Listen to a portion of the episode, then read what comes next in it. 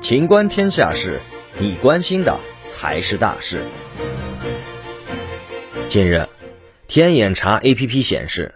老干妈新增多条“妈干老”“老姨妈”“干妈”“陶华碧”“陶老干爸”等商标信息。国际分类涉及广告销售、餐饮住宿、建筑修理等，申请日期为二零二一年一月。目前商标状态为商标申请中。天眼查显示，截止目前，老干妈公司及其对外投资企业和分支机构一共注册过一百九十二个商标，其中，二零零八年注册的商标数量最多，达六十六个，基本覆盖商标全部分类，注册成功率达百分之九十七。除了对核心商标“老干妈”进行全类别注册外，老干妈还注册了老姨妈、干女儿、干儿子、老干爸、老干娘、老干爹等老干家属系列，以及老千妈、老于妈等相似字的防御商标。在中国人民大学法学院教授刘俊海看来，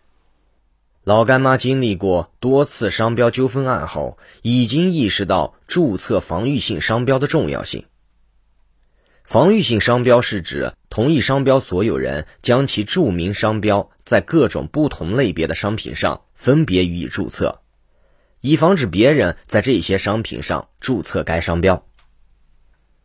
老干妈注册多个防御商标，可以达到降低品牌被山寨的风险。